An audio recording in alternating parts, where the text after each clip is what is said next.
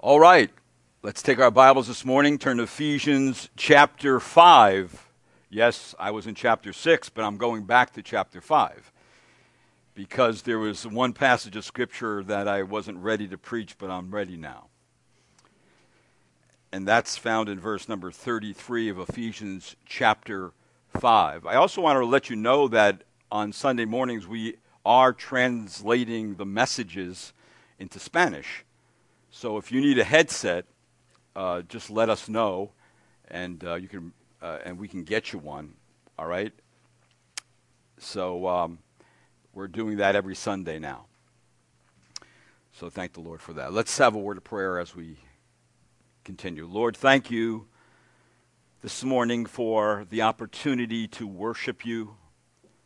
I pray, Lord, that as we now look at the Word of God again, that you may weld it upon our hearts, that we not only understand it, but you would move our wills to do it. And the Lord, as we do it, we would reap the benefits of how you in- created things and what you originally intended. Thank you, Lord, for the Holy Spirit. For we know we couldn't do anything you asked us to do unless it was for Him. So I pray, Lord, that we would always give ourselves over to the control of the Spirit, that we can put into practice what we're learning. And Lord, I pray that you would make us sensitive to your word, that you would allow us to think about it day in and day out. And Lord, by your word, you would transform us into the image of Christ. For we know, Lord, this is your plan and this is your purpose. And you're making us for your glory, you're making us for your presence. And Lord, we want to cooperate with you now. And Lord, thank you for this time now in Christ's name. Amen. Okay, Ephesians chapter 5, verse number 33. But before I get there, let me just back up a bit, give you some where I came from and where I'm, where I'm going. Okay, some of you noticed I did not deal with the last passage of Scripture in Ephesians chapter 5. Well, you were right. But this Lord's Day, I am coming back to chapter 5 because it is an important text. Actually, it is a summary statement by the Apostle Paul of all that has been said about the profound institution of marriage, how God designed it. In the home, Christ's authority is centered in on the husband. It is not centered in on the wife or the children, as it says in 523. For the husband is the head of the wife, as Christ also is the head of the church, he himself being the Savior of the body. Here, the husband's responsibility to see that his God is receiving honor in his home by carrying out the roles the way God designed them. So the husband does this by carrying out his special headship, which included at least four characteristics, which I already gave you, but I'll just throw them out to you. The first one is that his headship is special. Of course, it's special because it's guided and led by the Holy Spirit. It's not led by the flesh or anything like that. It's led by the Spirit. He has a special responsibility, and that responsibility is to be a leader in his home, and of course, to be a servant leader in his home. A second thing is that his, headship is special because there's a special kind of affection that God has given to the man towards his wife. Remember, the authority, the responsibility, the power given to the husband is all tempered by love. It is the Holy Spirit of God that gives the power to love and to help us understand what it looks like when it happens. Where it says in verse number 25, Husbands, love your wives. How? Just as Christ loved the church. All right? So the Lord has a sacrificial affection toward the church. So the husband is to have a sacrificial affection toward their wives. How are they to do that? It says the Lord gave himself up for her. It's not that the husband gives his life up for his wife like the Lord did, but see, the husband, when he sees his wife in all her imperfections and faults and deficiencies and failures and sins, and he wants to condemn her and argue with her and play the blame shift game with her if he's going to love his wife in an affectionate way, the way God wants him to, he'll not go there. When he's controlled by the Spirit of God, he won't go there. So, husbands, you must remember the way in which yourselves have been saved and have been endeared and supremely loved by Christ, that Christ went all out so we can be saved. And so, therefore, that needs to be working through the life of the husband. A third characteristic of a husband's headship is, and because it's special, is that it has an ongoing sat, uh, sanctification to it. Verse 26 and 27 of Ephesians 5. There's an, an, a twofold purpose for the self sacrifice of Christ. The first one is immediate, for Jesus dying uh, for the church it, there's a present sanctification going on, and that's in verse 26, so that he might sanctify her, having cleansed her by washing of water with the word. All right, again, the, the washing from the guilt of sin was once and forever. However, the cleansing is not only from the guilt of sin and from the power of sin, but from the pollution of sin. Every day we get polluted by sin. Sin makes us dirty. And so we need to be cleansed of that sin. That sin has been taken care of on the cross, but there is a sense in which we confess it and we come to the cross. And the cross has the power, again, to wash away that sin and to cleanse us of all unrighteousness. And as it says in Titus, God intended to purify for himself a people for his own possession, zealous for good works. He wants to purify us. And there, that ultimate reason that the Lord died was, of course, a future consummation in verse 27 that he might present to himself the church in all her glory, having no spot or wrinkle or any such thing, but that he would that she would be holy and blameless, that only Jesus Christ, the lion of Judah, the root of David, has fought the greatest battle and conquered. And so you see, no one is adequate to present the bride, the church, to Christ except Christ himself. So Christ dies for the bride, he cleanses the bride, and then he makes the bride ready for that ultimate presentation someday. We are going to be presented to the Lord in his presence, and that's going to be a glorious day. There's another characteristic of the headship of man, and that's found in verse 28 through 30, and that it is special because of its self love. And it says in verse number 28 so husbands ought to love their own wives as their own bodies. He who loves his own wife loves himself. So, in other words, it's very it's a very common thing for a man to take care of his own body. And there are several words, actually, the scripture uses to describe how this self love looks. The bottom line here is that the husband ought to love his wife in the same manner he cares for his own body, physically, emotionally, spiritually. So the husband is to tenderly nurture his wife as he cares for his own body. And what are the words in verse 29? But he nourishes it.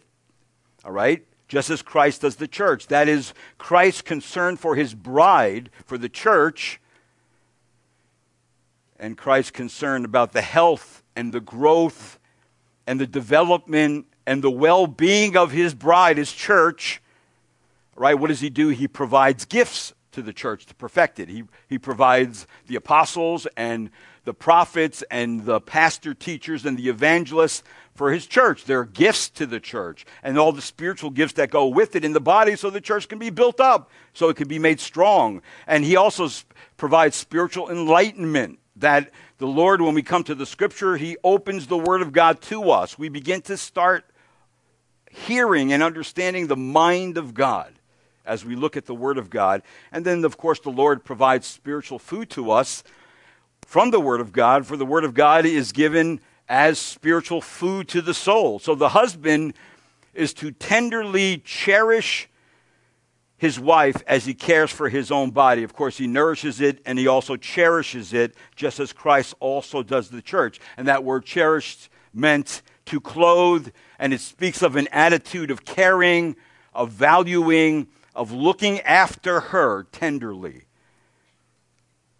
However, both the wife and the husband have been given a task to exhibit Jesus Christ in their marriage, in both roles, the role of the man and the role of the woman. woman.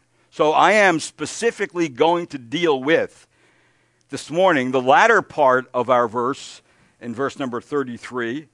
And look, let's read it. It says in chapter 5, verse 33 Nevertheless, each individual among you also is to love his own wife even as himself. There's that self love there as he wraps it up and the wife must see to it that she respects her husband.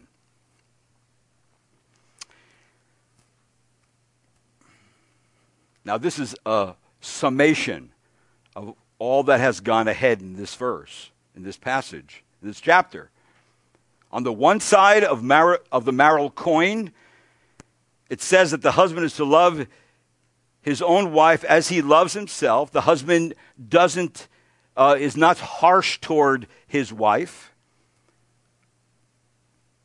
Husbands are not normally harsh to themselves, so they are not to be harsh or crushing or domineering toward their wives. Like it says in Colossians, husbands, love your wives and do not be embittered or harsh towards them.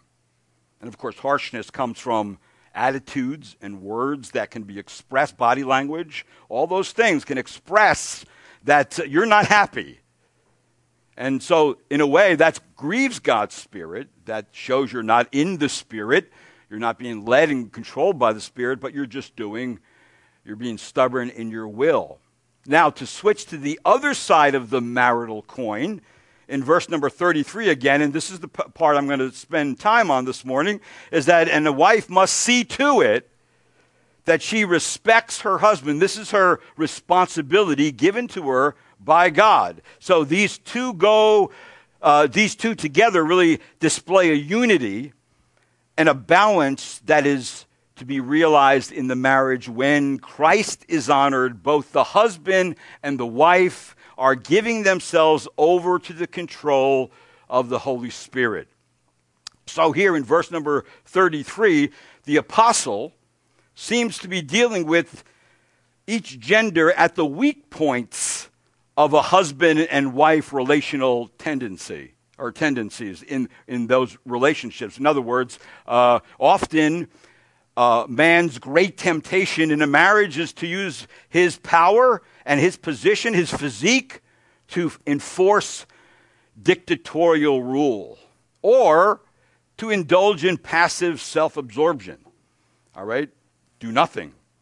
All right? I work, I make the money, I come home, I sit on my chair, I get my clicker, I have my drink. Leave me alone. That's not what God intends.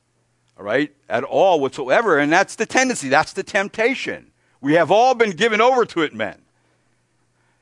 But the woman, the comparable temptation for her is to use the power of words and emotions to diminish a husband's influence so that she has control of her home. That's the tendency and temptation for the woman. So, see, the scripture allows for neither power, power play by commanding the men to love their wives sacrificially and commending the women to respect their husbands. Also, a man will try to dominate a woman with strength. A man will try to accomplish this by intimidation or stubbornness, both of which express a, a desire to, for power and control. On the other hand, a woman will try to control a man with shame. A woman will accomplish this by a look, by a cutting remark, by an accusation, or an embarrassing reminder of some past or present failure. that it seems to always come up. See, she, she wears him down until he becomes less and less sure about his authority and less and less secure in his authority, wherein his influence in the home dissolves to almost nothing. When his authority is diminished, the wife has more of an opportunity to kneel, needle him, to shame him, and to control the environment. See, that's the tendency we all have. Whether you're a man, there's a temptation towards one way. Whether you're a woman, there's a temptation toward another way. But again, the Holy Spirit, Holy Spirit led love from the husband and Holy Spirit led respect from the wife permits none of this grappling for spousal control. It's not found in the Word of God. The greatest liberator for a man, the greatest liberator for a woman is the gospel itself. And the greatest liberator for a peaceful, joyful home is the gospel and the Spirit of God and the Word of God. They all go together, all right, in the home. That the Christian husband has not been granted the privilege to intimidate or to ignore his wife. And the Christian wife has no right to diminish or shame her husband in any way. Those are all fleshly tendencies. They are not led by the Spirit of God. They have no place for it uh, in the Christian walk. Now, this, these are things that God has to drive out of our lives. He has to show us those things. We have to see it in ourselves. And as we see it in ourselves, and whether you're married or not, young ladies, you're going to be married someday, start learning this stuff now. And young men, start learning this stuff now that this is what pleases God when, you, when we all learn to be walk in the spirit and not fulfill the lust of the flesh. So, see, when the husband and the wife stop thinking and acting in terms of their individuality, as two people asserting their rights, which of course will inevitably bring clashes and discords and, of course, sometimes divorce and separation happens when these things go on and go on and go on and go on until there's nothing left. This happens all the time. All right? So God is trying to rescue marriages when it comes to the gospel. So the real cause of failure, failure in a marriage is self, selfishness.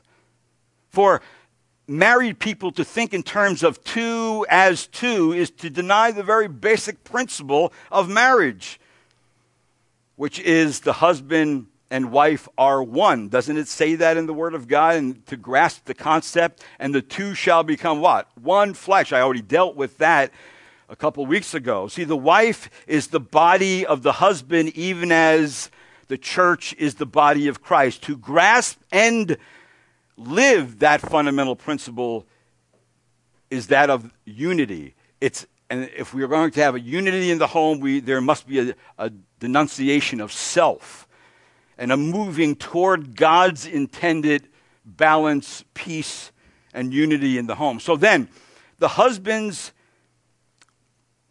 your wives are not to merely be your partners. She is, she is your better half. Not two units, but two halves of one the two shall become one.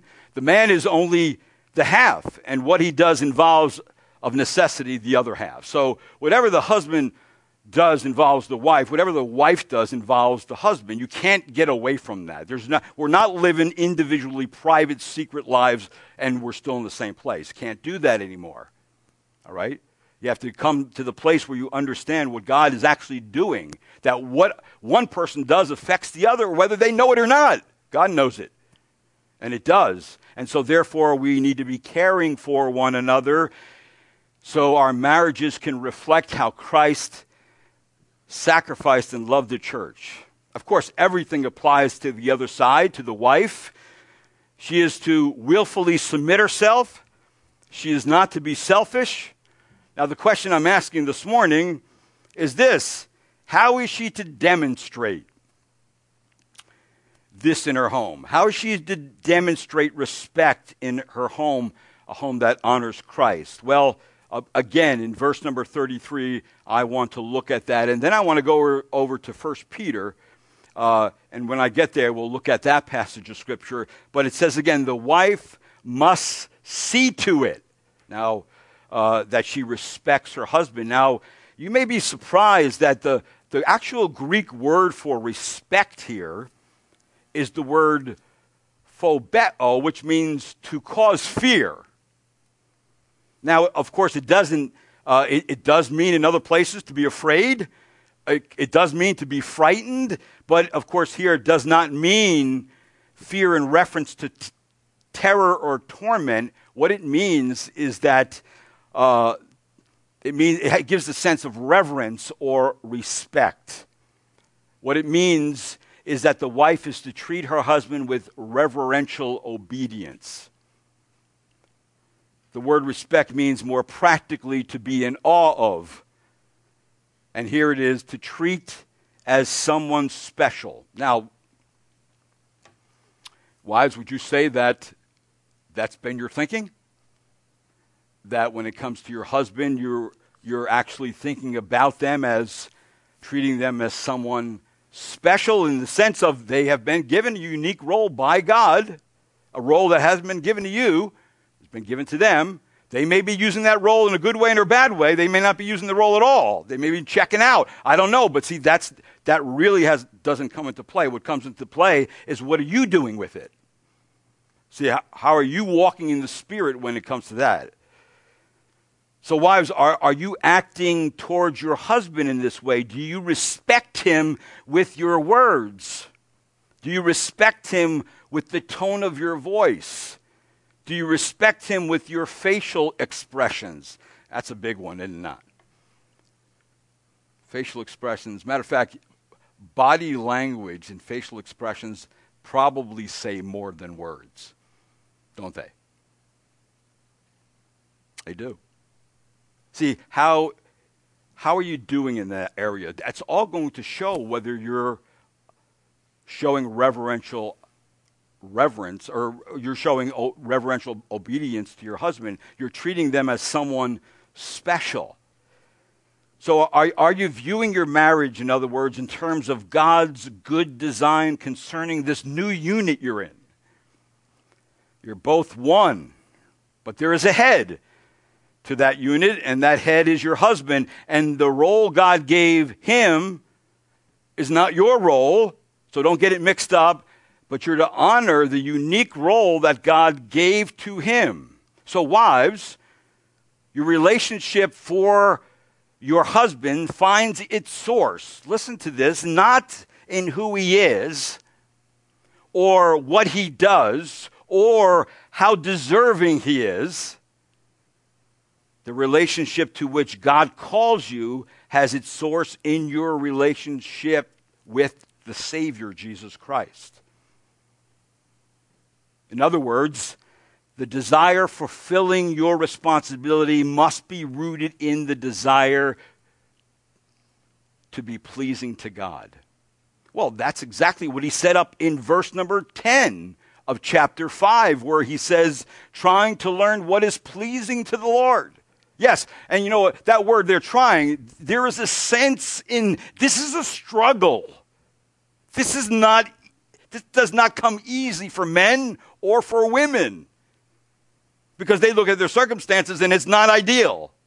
They look at their husband and realistically, he's not ideal. And back and forth. And so we begin to respond just by what we're seeing and not by what God is doing. See, it's our obedience to the Lord which brings into the home a peace and a unity that does not come apart from us obeying what's already there. See, that becomes very significant and important. As to my message last week about obedi- how obedience is right and beautiful in God's sight, just as a young lady formerly paid respect and obedience to her father and mother, when she leaves father and mother and becomes one with her husband, what she gave to her parents, she now is to pay to her husband She is no longer under the authority of her parents. When she gets married, her relationship with her parents has changed. She still has a relationship with them, but the relationship has somewhat changed. All right, and of course, when that has changed, what she does now is she is under the authority of her husband, and she's always, from that point on, in a position of paying respect to the head, which is the husband. She is never the head. She can't assume that role because it's not being carried out by her husband. See, that's a, a, an important distinction in the word of the, of the uh, word of God. So neither is she, as some people say, neither she, is she the neck that turns the head. Some people have communicated that to me. Well, I'm not the head, but I'm the neck that turns the head. You heard that before, right? Tongue in cheek.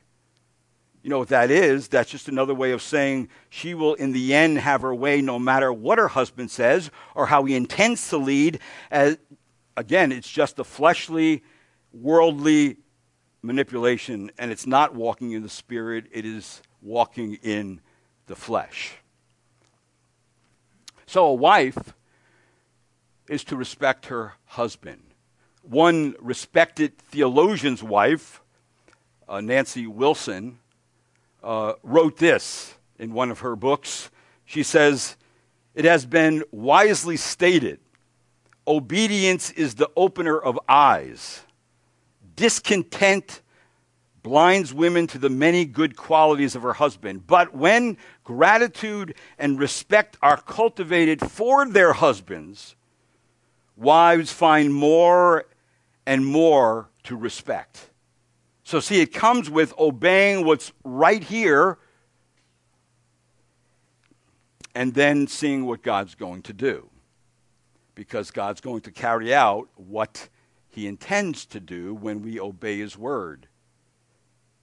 It was like Elisabeth Elliot who said, God doesn't give us any footnotes on this particular passage of Scripture. He says, listen, listen, carry it out the way I said it, and I'll produce the results.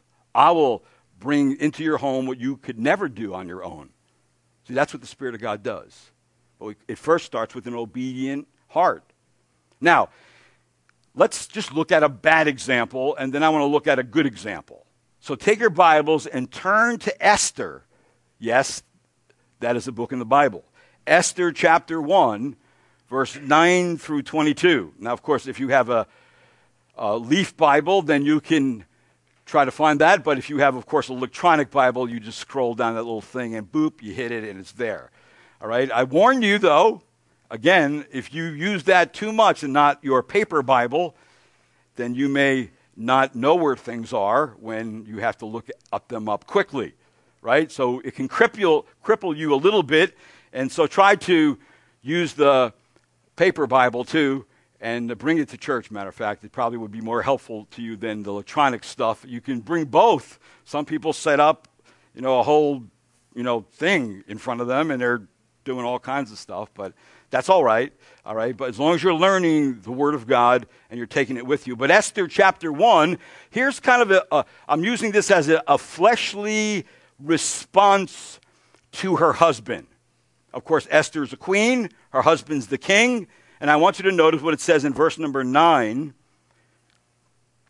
Verse number 9 of Esther.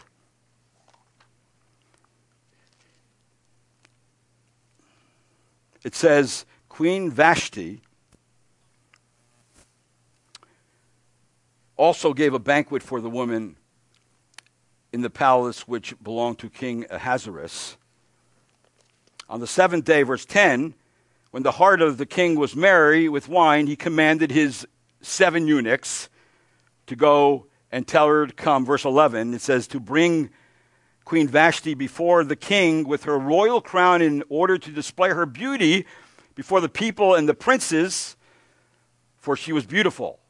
But look at verse number 12 of chapter 1. But Queen Vashti refused to come at the king's command to deliver, delivered by the eunuchs. Then the king became very angry, and his wrath burned within him. All right, she obeyed the command of the king to come, and she just did her own thing. She was having her part, the party with, uh, with the women, and she didn't really want to be bothered. Well, look down at verse number 15. It says, According to the law, what is to be done with Queen Vashti because she did not obey the command of King Ahasuerus delivered by the eunuchs in the presence of the king and the princes? Memucan said Queen Vashti has wronged not only the king but also the princes and all the peoples who are in the province of King Ahasuerus. In verse 17, for the queen's conduct will become known to all the women causing them to look with contempt on their husbands by saying, King Ahasuerus commanded Queen Vashti to be brought into his presence, but she did not come. Verse number 18 the day the ladies of Persia and Media who had heard of the queen's conduct will speak the same way at all the king's princes, and there will be plenty of contempt and anger. And then look at verse number 20. When the king's edict which he will make is heard throughout all his kingdom, great as it is, then all women will give honor to their husbands, great and small. And then down in verse number 22, in the middle of the verse, it says that every man should be the master of his own house. No, in other words, that Vashti, being the queen, disobeyed her, not only the king, but her husband, and it brought contempt and anger and confusion amongst the women of, the, of his kingdom that would cause, of course, many other problems, many other areas of disobedience, and there would be chaos within the kingdom. Of course, that would have been a terrible thing, and it, uh, the men would have lost honor in their homes, and therefore they would no longer be the masters or have the authority in their home, but their authority would have been moved to another place. So that, that's the challenge. Now, Holy Spirit controlled wives are to avoid the stubborn, disrespectful attitude and demeanor of this bad example. So, married ladies, if you never learned this when you were growing up, well, if you give yourself over to the control of the Spirit of God as a believer, he will show you your role to pay respect to your husbands. And this is where you have to, this morning, make some mental and spiritual adjustments. That the wife does this so she eliminates striving and competition within her family, especially between her and her husband. There's really no excuse, there's no exceptions.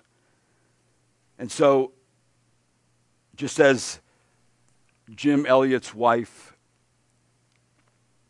said, Elisabeth Elliot, speaking on 1 Peter chapter 3, that God's word really gives, gives us no footnotes. She was really responding to uh, the people who would think this, the wives actually who would think this God doesn't expect me to submit to my husband, does he? He's lazy and inconsiderate. He's selfish and irresponsible with finances. He is demanding and he's just a couch potato. That's all he is. He doesn't lead anything. My husband, for some, is not even a Christian, and I am. Am I supposed to submit and respect him? The answer to, from the, a biblical perspective is if you are a woman and if you are a believer in Christ, the answer is yes, you are. Yes, you are. Matter of fact, that's why I want to turn over to 1 Peter chapter 3, or turn back uh, forward to 1 Peter chapter 3, Hebrews, and then 1 Peter. Because if you notice in verse number 1 of 1 Peter chapter 3, it tells us here that in the same way, 1 Peter chapter 3, verse 1, in the same way you wives be submissive to your own husbands, so that even if any of them are disobedient to the word, they may be won without a word by the behavior of their wives. So see, it's the behavior of their wives that even wins a husband who is disobedient to the word and gets his attention. So, according to Scripture, the excuses that I just gave you are inadmissible. Unless a moral issue is at stake, women are obligated by Scripture to submit and respect their own husbands. Of course, this must never follow. This actually following your husband into sin is not what it's intended, or against what the Lord has expressed in the Word of God is not intended either. But what is intended is to follow a good example. And here's a good example right here in 1 Peter chapter 3. Here's a spirit led response. This is the response women should pray about, strive to implement, and practice in their home. Now, before I look at that, here is the response for women who desire to practice what the Word of God says. Here, here is the response of holy women that we'll see in a minute. And remember, holy women are set apart women. They're, they're set apart as instruments in God's hands. Holy women have an active hope in God. And because they have an active hope in God, then what do they do? Well, you know what they do? They put on their makeup. Yes? She makes herself attractive and adorns herself by applying cosmetics. Now, why do I say that? Well, if you look at verse number two, it says, as they observe your chaste and respectful behavior. Verse 3 your adornment must not be ex- merely external braiding of the hair, wearing gold jewelry, or putting on dresses, but let it be the hidden person of the heart, with the imperishable quality of a gentle and quiet spirit, which is precious in the sight of God. The word adornment that is used in Scripture is actually a word that means to, be, to put something in order, to decorate, to make beautiful, to make attractive. And we get the word from it cosmetics. Cosmeo. All right? We get the word cosmetics. And of course, anybody who's going to be using cosmetics is always for the reason to make someone look better, more attractive. To, uh, and so, what kind of cosmetics do holy women put on? Primarily, it is not the physical kind. No. It doesn't mean that you cannot put on the physical kind, but they took much care to put on the s- spiritual cosmetics that make them look beautiful to their husbands and pleasing to the Lord. Again, in verse number two, that they would observe their chaste and respectful behavior. That's the husband. That's what he sees when he sees his wife. He sees past her physical appearance to her heart, to her mind. He knows that his wife respects him. You know how far that goes? You know how motivating that is for a man?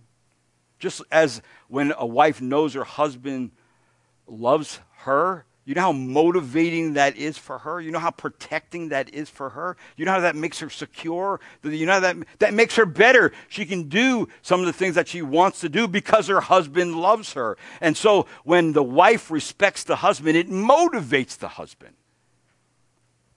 to be who he ought to be, to correct what he ought to correct, to live in a way that honors the Lord. See, that's what the husband begins to see when a wife begins to put these things into practice.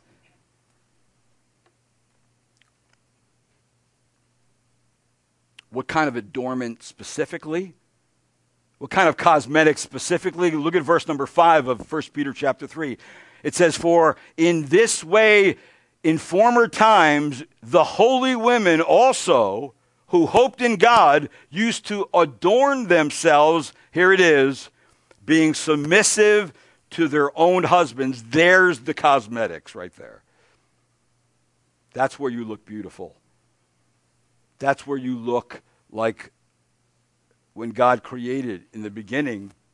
Before sin came in, this is God recreating. After the Spirit of God comes in and salvation comes in, then He's making you again someone who looks beautiful on the inside, and that inside image begins to be seen by the husband.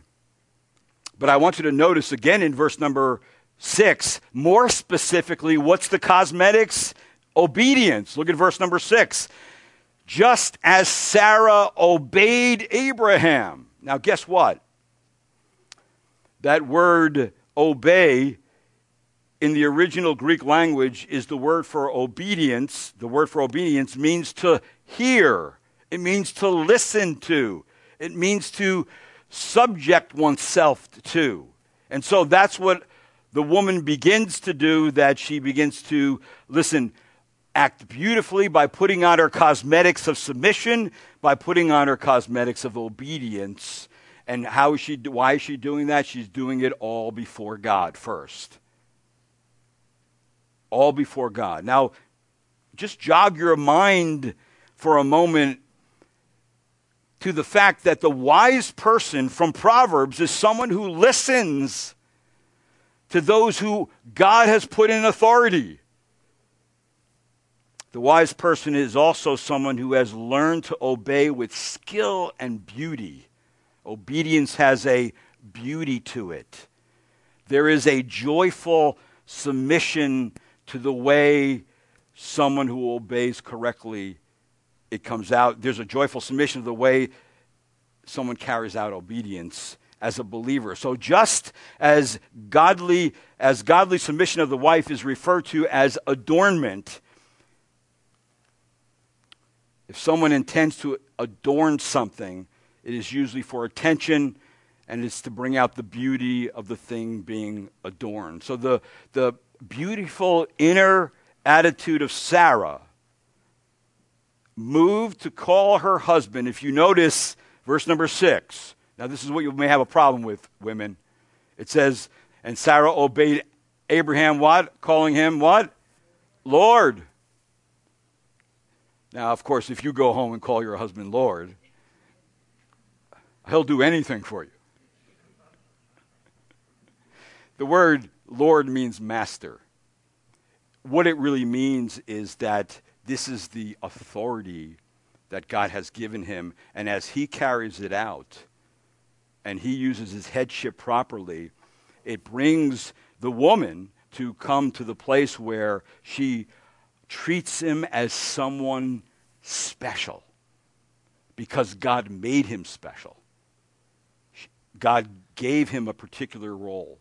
So when you are actually putting on this cosmetics of submission and of obedience, that is what wins the husband.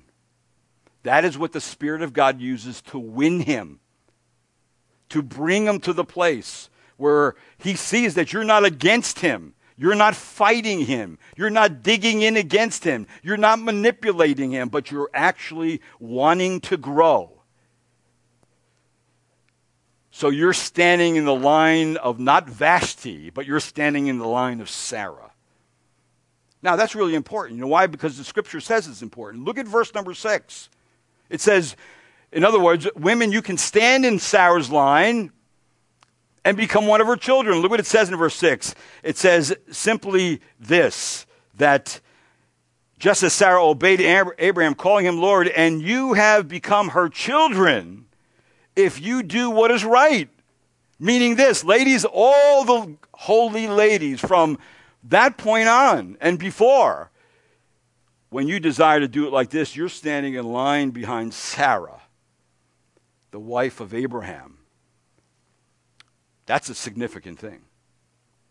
And not only that, you can stand in Sarah's line by, if you notice what it says, by doing what is right. See, this is right before God. This is right uh, before the Spirit of God that is moving you and teaching you how to live your life in the home where your home can be rescued by many damaging things that could have happened in the past. Many sins that have been committed in the past can be all undone as you begin to put into practice this passage of scripture. Now, I just need to give a little word of testimony. One, t- one many years ago, I was preaching on this passage of scripture. There was a woman in our congregation who had a husband who abused her physically, verbally, and all kinds of other ways. He used to wake her up at three in the morning just for for her to make him eggs and, and uh, whatever he wanted at that time. And of course, she was struggling with that, and they were at the brink of their marriage. They were, she was ready to walk out and say, "Forget it." And then I had preached this message on First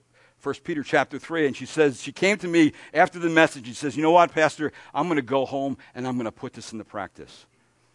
Right? It's going to be tough, but I'm going to put it into practice." Do you know she did? And about six months later, she came to me and she says, "You know, my husband is the nicest, the kindest." the gentlest, hasn't woken me up at three in the morning, has been respectful to me, has, has done things for me he's never done for me his whole life. And all I could attribute it to is I put this into practice. Well, she's still married to that man, and they still have a good marriage. I don't know if he's come to the Lord yet. He was not a believer. But God rescued her from the wrong way of doing things, the wrong way of implementing things, and has a good marriage because of it. See, that's the power of the Spirit of God when we put things into practice. But I want you to notice the last thing in verse number six. It says to women, it says, listen, without being frightened by fear. Now that's interesting, that's put on the end of that passage of Scripture. And why would it be there? Because there is certain fear that comes. Usually it's cultural fear that's impressed upon a woman. Don't forget, we live in a nation today that the feminization of our country is at its height. Some people have called it the chickification of the United States, where, see, all the, the roles have been have been switched around. It's no longer the man who's in authority. It's no longer the man who tackles the 250 pound guy. It's the, it's the 150 pound lady who tackles the 50, 250 pound guy and, and wins.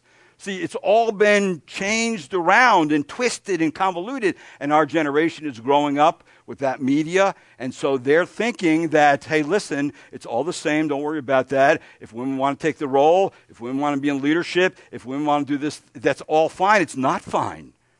See, see, see so women could actually be frightened into just sticking with that mindset instead of throwing that mindset to the wind See, in other words, wives, you are to pay respect to your own husbands in spite of what the world of pagan women around you might say.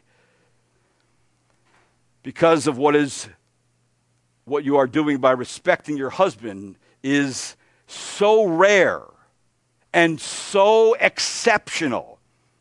It gets the attention of the world.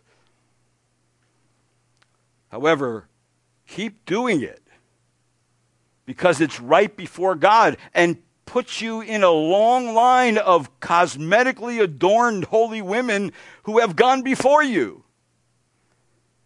See, don't be afraid of the pressure that will come in our cultural atmosphere in our day. When you meet with the little community groups and when you start talking like this or talking about these type, type of things, they're going to look at you cross eyed. And they're going to. Um, they're going to think you're crazy. But you know, just like uh, it's not, it's really not been different. It's not been different in the biblical times, in the Old Testament times. It just it seems to be escalated and gone to a, a point that is out of control. Um, and it's the church that's the only place that's going to rescue and bring us back to a biblical mindset so we can get back to what God intended. It's like, I don't know if you remember way back when, when a woman named Helen Reddy wrote a song called I Am Woman. You remember that song? Right? Her song was chosen to be the song that would represent the year of the woman in 1975, but what she said rings louder today. Her her song said, if, if I have to, I can do anything. I am strong. I'm invincible. I'm woman. See, don't listen to those who say you are foolish or say that you, you're denying the rights you have as independent women. Don't let that this culture infect you with that thinking. Let the Word of God change your mind, transform your mind, so you're living it out before the Lord. And when you do so, there's going to be an inner beauty connected with the outer beauty, and that beauty is going to drip, run over into your home. And not only that, you're going to give a good example to your kids on what it means for a husband to love his wife and what it means for a wife to be submissive and respectful to her husband. So your kids are going to walk out of the home says, "Well, I don't have to read any books. I I saw it lived in front of me every day." That's more powerful than anything else. So see, that's when you get behind someone like Sarah you are getting behind someone who is doing the right thing. See, the world is uninformed about your high calling as a woman. They're uninformed about your role to put on the beautiful garments of respect and holy behavior. They're uninformed about those things, about how you're to uh, respond to your husbands and how you're res- to respond to before the Lord. They're uninformed about that. But you, the church, you women, are informed. Now, you know what? Go and live it. Change what you have to change and start putting it into practice. And I guarantee from God's word that things will change, especially for you. So then, husbands, the husband is given headship. And because he loves his wife as himself, he never abuses his position or treats his wife harshly. In fact, if you look at 1 Peter chapter 3, look verse 7, it switches back to the husband.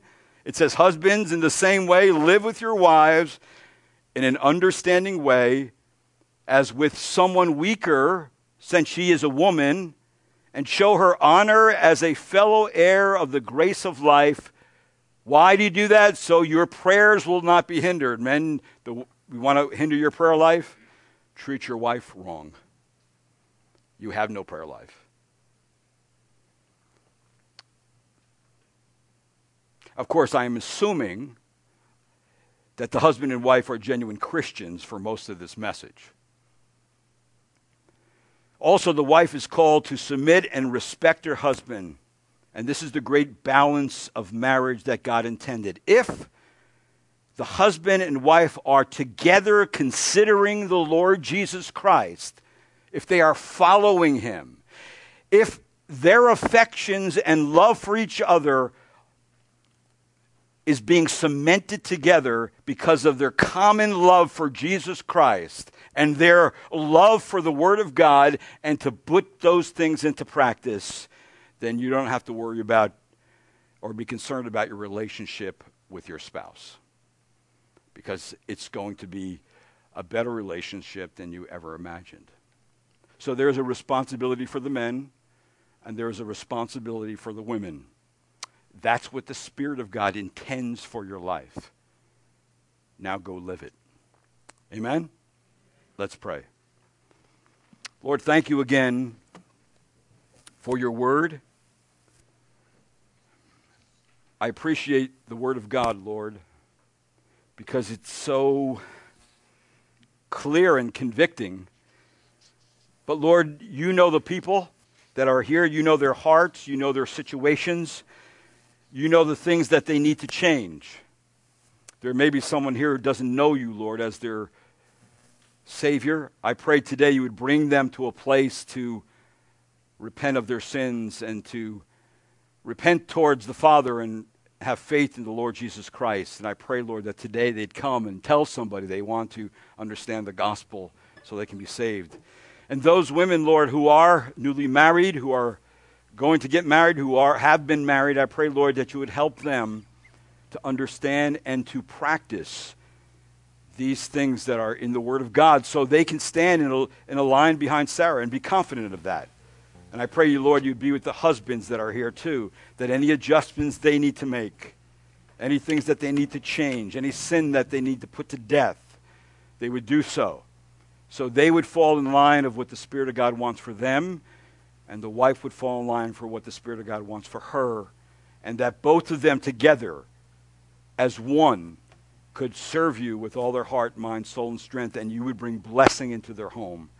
That you would even bring, bring blessing into their families and to their, their community groups that they are involved with so they can show the world what God intends. I pray, Lord, that you would help us to do this in the name of Jesus Christ. I ask it. Amen. Let's stand together.